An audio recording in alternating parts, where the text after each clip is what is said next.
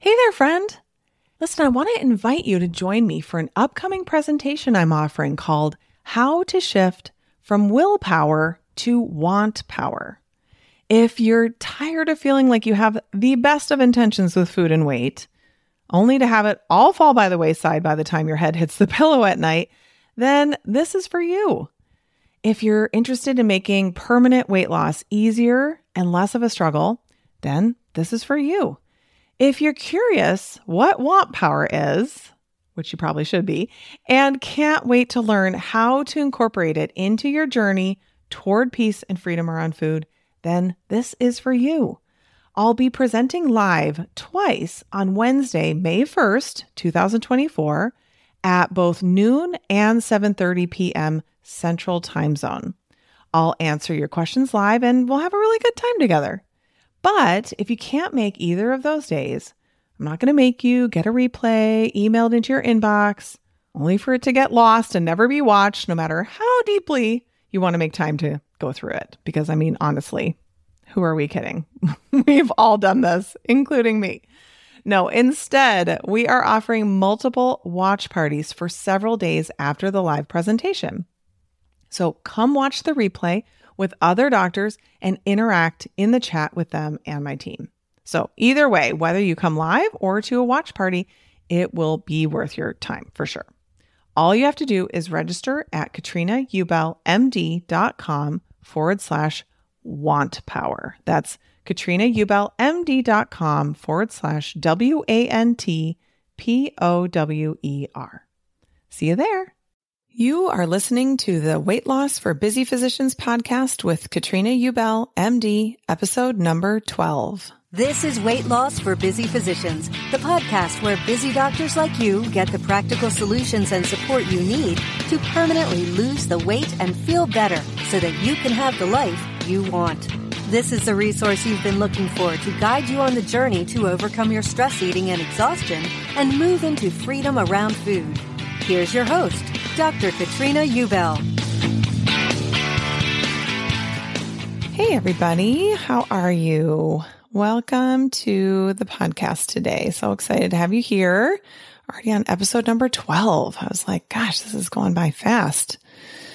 So I want to just jump in today right away to a listener question. So I got a question on episode seven, which was about overcoming your weight set point. You may recall that one if you have been listening up until this point. If you have not listened to that episode yet, I highly recommend that you listen to that one right after this one.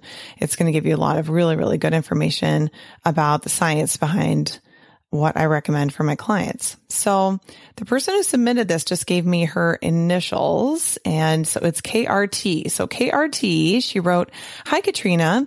This episode was a game changer for me. I have been snacking all day long without realizing I was sabotaging weight loss. Thank you for making this podcast. I would love to hear more about what types of things you eat. Particularly, I worry about the types of fats I am choosing. Are they healthy or unhealthy? Also, my husband is vegetarian, but my kids and I eat meat. So we try to eat vegetarian meals probably three times a week. Do you have any suggestions for vegetarian meals?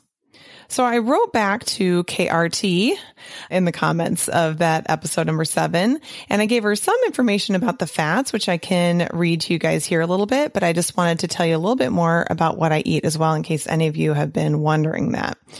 So as far as the fats go, whether they're healthy or unhealthy, for the most part, we're going for, you know, full fat meats, like the fat that's in there, the plant-based fats that I eat and encourage others to eat are avocados, nuts, and unsweetened nut butters. By the way, my favorite unsweetened peanut butter is from Whole Foods. If you have one, their 365 brand of peanut butter is unsweetened. It's natural peanut butter, but it's, it basically doesn't separate so much. Cause really, I mean, is there one single person who likes to mix up that peanut butter with like the, you know, hard as a rock peanut butter at the bottom and the super oil slick at the top. Like just, right? I mean, I love peanut butter, but not enough that I want to do that all the time. So it has a brown top to it, like a brown cap, and it comes in a pretty big size. And to me, it tastes pretty much exactly like Jif or Skippy, which is what I grew up on. And uh, because those ones, Jif and Skippy have sugar added. So if you have a Whole Foods and you want to try it out, I definitely recommend that one. Okay. So also olive oil, full fat, unsweetened, or very low sugar salad dressings. So that's going to be like ranch or blue cheese. I have a couple clients who will just drizzle olive oil on their salads and squeeze some lemon on it. Or I often tell my clients if you want to make a vinaigrette, then make it like the French do, you know, like mostly oil, a little vinegar and really blend that up and make sure you're really tossing it well. So you're consuming that. You don't want all that dressing to be sitting, you know, in a lake at the bottom of your bowl. Also, full other full fat dairy. So we're talking, you know, full fat sour cream, full fat heavy whipping cream, full fat cheese. If you're doing mozzarella, make sure it's not part skim, get the full fat whole milk kind. Also, some people will do the whole milk yogurt. Now, yogurt does have some naturally occurring sugars in it, just in the form of lactose. And so I've found that some people find it to be so tart anyway, like they have to add so much fruit to it to get it to be palatable that they just kind of decide not to eat that much yogurt because they're getting all the sugar, the additional natural sugar that's in there. Other people do fine with it. So I kind of leave that up to the individual client and also just see what kind of results they get. If they're struggling, that might be something that we mix up. So other than that, also eggs. And, you know, a lot of people really like coconut oil or coconut butter or coconut cream. And that's totally fine. That's great. I personally am just not a coconut fan. Like, I just don't care for it. I've really, really tried because everybody thinks it's amazing. Apparently, everyone in my life is like, it's so good.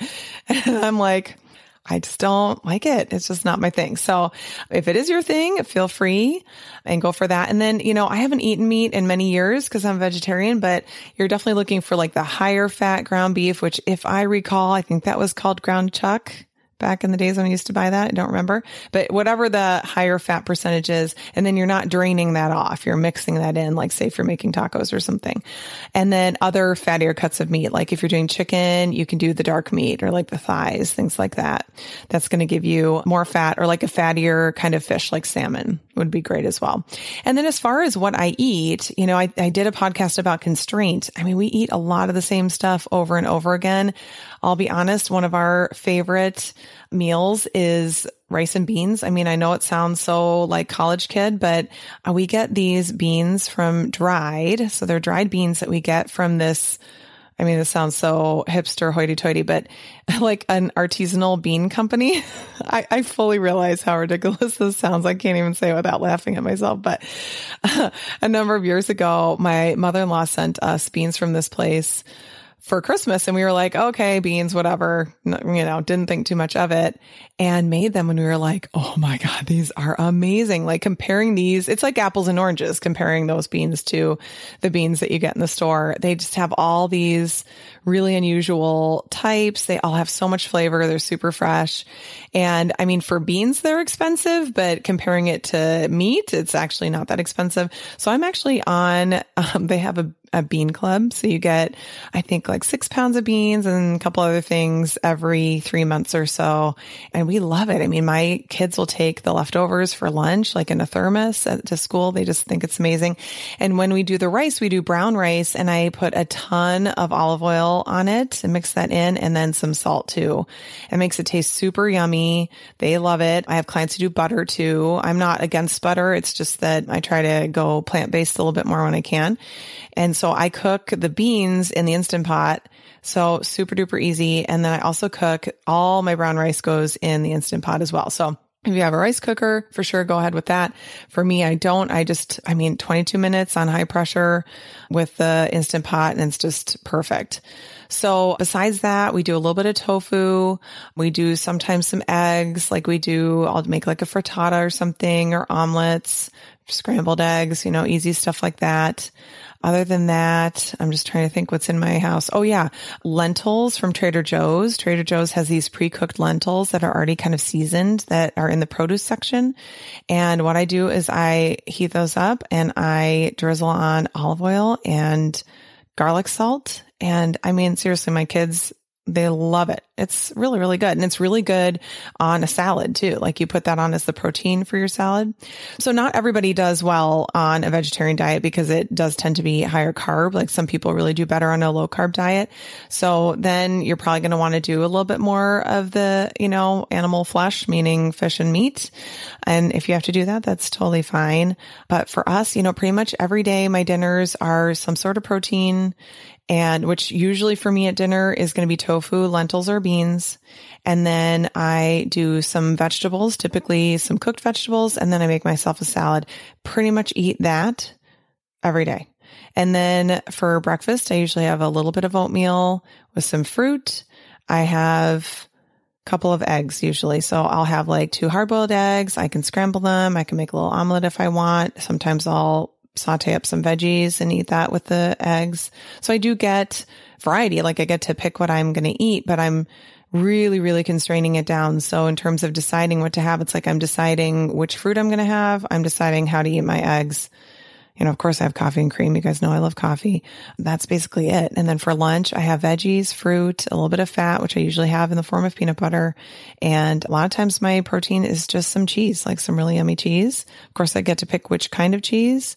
You know, I usually go and get some really, you know, high quality cheese. So it tastes really good. And that's it. And it's super satisfying, super quick to put it all together and, you know, make my lunch. It's never hard and it packs really well. So that's usually what I do when I'm eating three meals a day. So hopefully that gives you some ideas of what to do. I, we also will eat soups like tonight. In fact, we're having homemade tomato soup, which we all love. I don't want to spend too much time in this podcast talking about the food that I eat, but I'll just tell you really quick how I make this. It doesn't even really have a recipe. I just kind of wing it, but I basically saute up two onions and a bunch of garlic, like probably at least six or eight cloves in a bunch of olive oil and melted butter. And once that's kind of cooked through, then I add three of the big cans of whole peeled San Marzano tomatoes. Those are those Italian tomatoes that are super duper good. So I just get the plain ones because I'm adding my seasoning later. And so I just dump those all in and bring that kind of to a little bit of a simmer just to kind of let the flavors meld a little bit, not for very long. And then I take some fresh basil and wash that up really quick, chop it up and turn the heat off and then just stir in the basil so that it like wilts like I don't really want it to cook because I want to have really good flavor. Of course, some salt and pepper.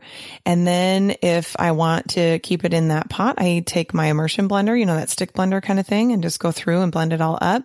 That leaves like a teeny bit of texture to it, like a little bit of a chunk. But if I want it really smooth, then I use my Blendtec blender, which is like a Vitamix and I just blend that thing through. It's like perfectly smooth. It's like baby food. And then I stir in some heavy whipping cream. So how much? I don't measure measure, but I probably use about half of one of those little cartons. How much are those cartons? Kind of like a milk container. So how much is that? 16 ounces maybe? I'm not even totally sure, but I just put about half of that in till it seems like enough. And seriously, so good. And so what you're getting there is you're getting your fat and you're getting veggies. And so then I'll have, you know, something for some protein and probably a salad with it. So super easy, super delicious. So I just can't stress enough, like keep your food really simple and constrained and find really, really good things you love to eat that are quick and easy and then eat them over and over again. My kids just today, tomato soup, woohoo. They're not bored of it. They love it. It's so good. Okay, let's move along. Thank you, K KRT, uh, for submitting that question. If you guys have questions, please go to the show notes page for this episode, which you'll find at katrinaubelmd.com forward slash 12. And down at the bottom of the show notes page, there's comment section and submit your comments for me, any questions that you have, and I will get back to you. All right. Today we are going to turn around here a little bit. We're going to start talking about emotions. And not only just emotions, but when we have emotions that are just really heavy and uncomfortable, You know what I'm talking about, right? Those times when it's not just a minor annoyance. You're not just a little bored. Like something really, really difficult is going on for you in your life. And the emotions that go along with that are really pretty intense.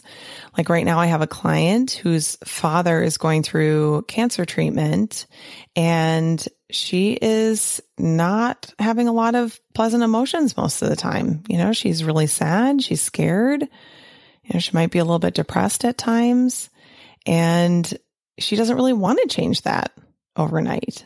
You know, it seems unreasonable to just go, well, I'm not going to think about that anymore so I can change my feelings. Like she doesn't necessarily even really want to feel calm about it or neutral or content about it.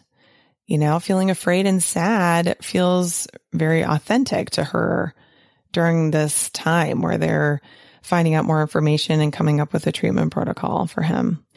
And, you know, a similar thing happens when people either separate from their spouses or divorce. There's a lot of uncomfortable, negative emotions that can feel really overwhelming and inescapable, really. You can feel really isolated and lonely, maybe because your friends don't really understand what you're going through or because you're losing some of your friends in the divorce as people kind of take sides.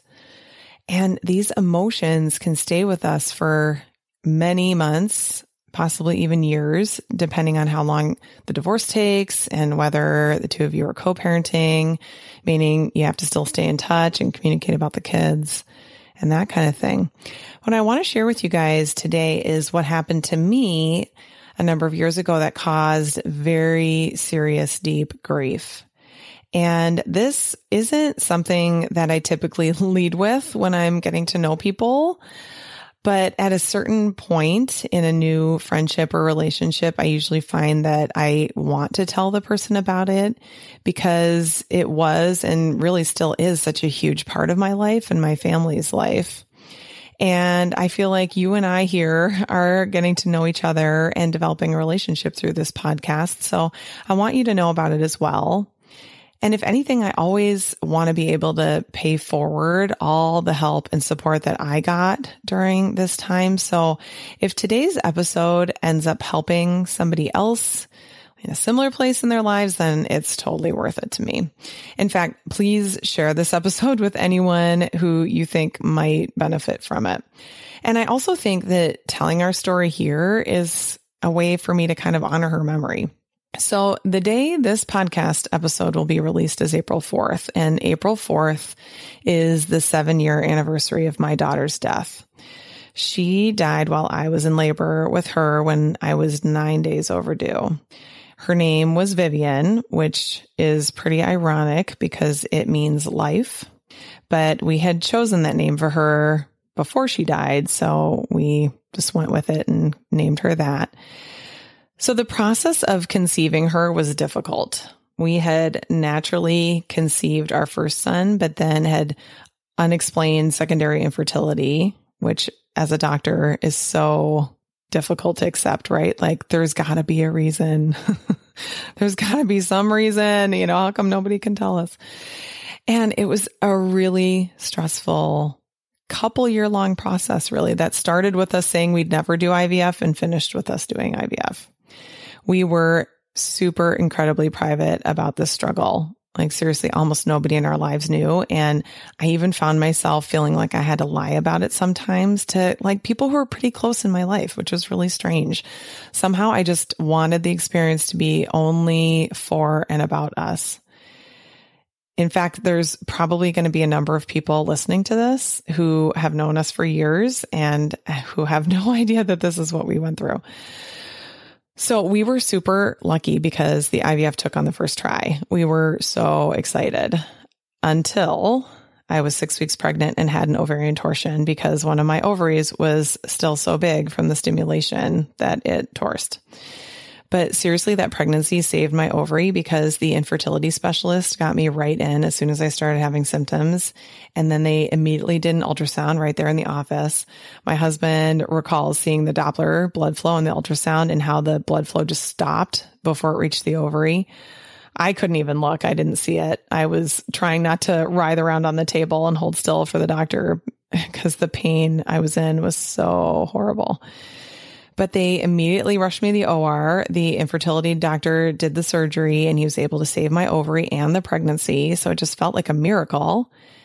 And then the rest of the pregnancy was totally normal, no worries. We found out we were having a girl and we were super excited. And when I was overdue, I wasn't really surprised because I had to be induced with my other son, uh, my son, my first son at 41 weeks.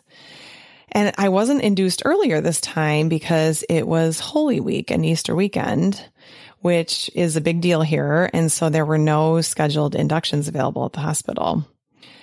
Interestingly, they had offered me April 1st, but told me that the only reason those spots were available was because nobody wanted an April Fool's baby.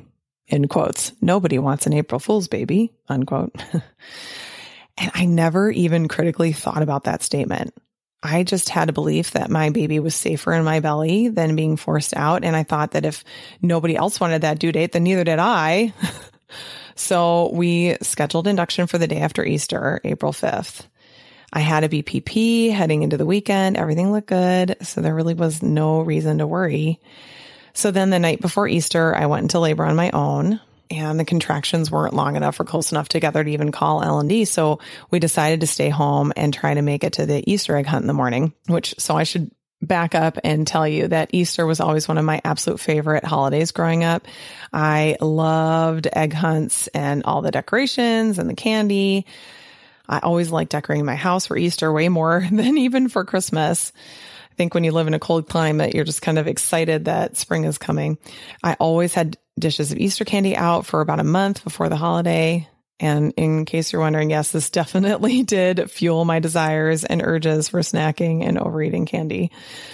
So naturally, I loved putting on an Easter egg hunt for our son, and I really didn't want to miss it because I was sitting around the hospital. So I labored all night at home.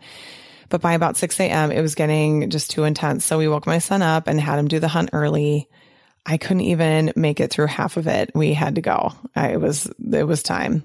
So I'll spare you the whole play by play. We don't need everybody sobbing in their cars on their way to work while they're listening to this. But what happened was they admitted me, couldn't find a heartbeat, and confirmed it with ultrasound. She had died. So this baby that I wanted so desperately was now dead. It was absolutely unbelievable. So you can imagine all the negative emotions that flooded in.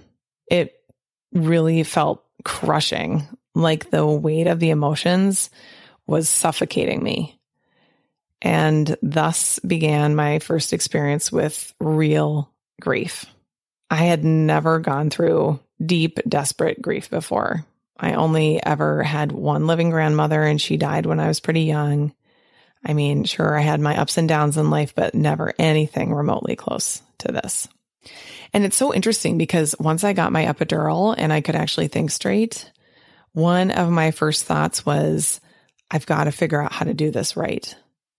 And I didn't mean it like there's only one right way to grieve, but more like I don't know how to go through something like this without completely screwing my life up. So, I, so I'm going to have to learn. As we moms do, one of my first concerns, of course, was my four year old son who was planning to come to the hospital later to meet his sister and how we were going to break it to him. And all within that first week, I learned about picking a cemetery plot, a headstone, and planning a funeral service. Two days after I left the hospital, I was in a therapist's office because I knew I was going to need help if I was ever planning to go back to work as a pediatrician. I knew I would have to do some serious work on myself before plunging right back into the sea of babies and pregnant moms at my office all I wanted was a do over. So I started reading every book I could find about pregnancy and infant loss. And I have to say, people really came out of the woodwork to support us.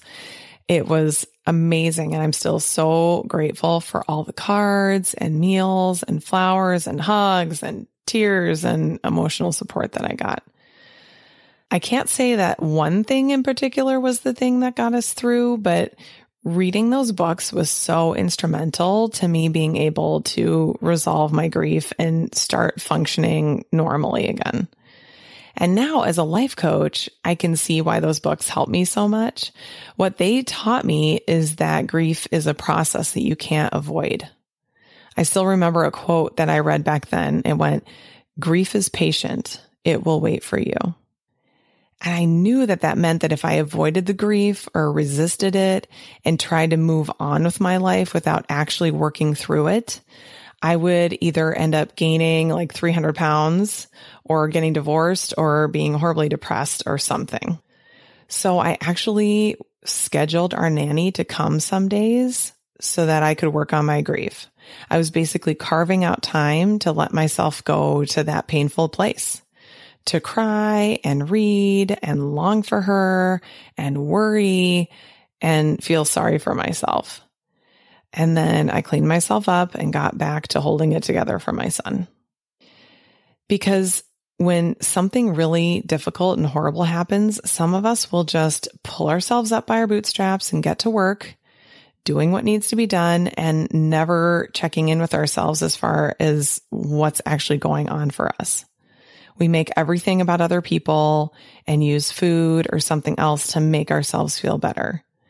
If the uncomfortable emotions start to come in, we might look for some comfort food to avoid feeling bad. And, you know, we really develop this skill as doctors because when bad stuff's going down, like who are the patients looking to for guidance? It's us. You know, we're the ones holding it together. We're the ones running the code. We're the ones breaking the bad news. So everyone else is falling apart around us and we're holding it together for them. We need to make sure we're taking time to process through those emotions on our own and not just trying to neutralize it with food or something else. And I hear this pretty often from my clients that they put on a considerable amount of weight after they had, uh, like, say, a parent die you know, immediately, like right away, we're often so grief stricken that we don't have much appetite. But once the dust settles a bit and the help is gone and everyone's back to their normal life, we're still sitting there with the enormous weight of our emotions and we just want to get away. It's the same with relationship issues. It's the same with an ill friend or family member. For me, since I had 45 pounds of baby weight on my body and no breastfeeding infant to help me lose the weight, I actually got to work dieting and exercising. And honestly, it was actually pretty therapeutic for me because seeing my body and having to wear maternity clothes without a baby to show for it just added insult to injury all day, every day. It felt like something I could control when so much else felt so out of control. But ultimately, what I learned was how important it is to actually feel your emotions. Most of us haven't ever been taught how to do this. So the first thing to realize is that we as human beings are supposed to have negative and uncomfortable emotions. Nobody teaches us this. Without the negative emotions, we would never identify the positive emotions as positive. It's that contrast between the two that makes the good so good. Like if you didn't know what sad felt like, how would you know what happy feels like? So I usually tell my clients to count on about half of their emotions being negative. This is just part of our human experience. It does not mean that we're doing something wrong or something in our lives is wrong. It's totally normal and we need to accept that. When we don't accept that and we think that we should be feeling better all the time, that's when we start to buffer with food. That's when we try to neutralize those negative emotions by overeating. And for people who don't use food in this way, they're the ones who are smoking or drinking or doing drugs or spending too much or working too much or gambling or addicted to porn. Everybody has a way that they can utilize when they want to escape negative emotions. Part of the reason we're so quick to try to escape these emotions is because we think they're so strong and powerful. Like if they're too intense, they might actually kill us. But let's review what a feeling actually is. All it is, and this applies to every single emotion, is a physical response created by chemical signals that are released by the brain and organs. So those signals are triggered by thoughts. Remember that thought model. We have our neutral circumstance that we can have thoughts about and our thoughts create our feelings. And you guys know my favorite example of this, right? You have a thought about public speaking. Your thoughts release chemical signals into the body that make you have the butterfly feeling in your stomach, sweaty palms, the elevated heart rate. And we call that feeling nervous. If you change your thoughts about the public speaking, the chemical signals change and the nervous feeling goes away. With my daughter, the neutral factor circumstance is my baby died. I know it's going to be hard for some of you guys to believe that that's neutral, but it really is. My baby died. It's a neutral fact. Then it's my thoughts about my baby dying that create the feeling of grief. So we can feel any feeling and survive. I would go so far as to say that feelings really are harmless. They are not the end of the world. I mean, sure, they can be really uncomfortable for a time, but most of our day to day emotions will only last in our bodies for a few minutes before they dissipate. And this is such a revelation for people, especially people who binge eat. They get an overwhelming urge to eat a lot of food and they act on it to get the urge to go away. But if they allow the urge to be there and they actually just feel it, they find that it actually goes away really relatively quickly. But what you have to believe is that you can feel the emotion and not make it worse by resisting it and making it more powerful than it is. One of the best descriptions of this is a beach ball in a pool. So think about that. You have this beach ball and the beach ball is the emotion and you try to hold the ball under the water in the pool and you have to push really hard and work at it. It's hard and exhausting. This is what resisting an emotion is. Or you can let it float on the surface and that's effortless. And that's feeling the emotion, just letting it be there, letting it flow through you and away from you. Sometimes though, something really bad happens and those emotions don't leave you for in a few minutes. Maybe you had a bad outcome in the OR or you find out you missed a really important diagnosis in your patient. Maybe you just found out that you're being sued by a patient. Maybe your child got in trouble for doing something really bad. Maybe you're at a low point in your marriage. Maybe you were humiliated at work by a colleague. So the way to feel those emotions is to think about putting them in an imaginary backpack. You feel that weight on your back already when you're experiencing these emotions. So just envision a backpack there holding the weight of those emotions. So you trudge through your day, you're doing your thing, you're completing all your obligations with 40 extra pounds on your back. You don't need to escape it. You don't need to avoid it. You don't need to react to it by complaining or freaking out on other people. You don't have to display outwardly anything at all. You have the courage to carry that weight. You remember that the feeling is harmless and you embrace that discomfort as part of your human experience. And over time, the backpack gets lighter. And before you know it, you can take it off because it's empty. Pema Chodron, who is a brilliant woman and author, says that when we fear and resist negative emotion, we suffer. But when we have compassion for ourselves and allow the negative emotion, we grow and thrive. For sure, I've grown as a human being since losing my daughter. I would absolutely not be the person I am today had I not gone through that loss. It changed my life in every possible way. But here's the thing. A lot of those changes have been really good. I don't take my children for granted anymore. I became a much more deliberate and intentional mother. I value my friendships and family relationships so much more. I'm now the one who walks towards the person who's grieving and I tell them that I'm sorry because I know how much it hurts to be ignored by people who you thought cared about you when you're in so much pain. of course, I will never say that I was glad that it happened. I don't even necessarily think that my life is be- better because of it, but I can definitely identify the good that came from the experience of it. I often tell myself that it happened exactly as it was supposed to because it did. I was supposed to have a baby that died because I had a baby that died.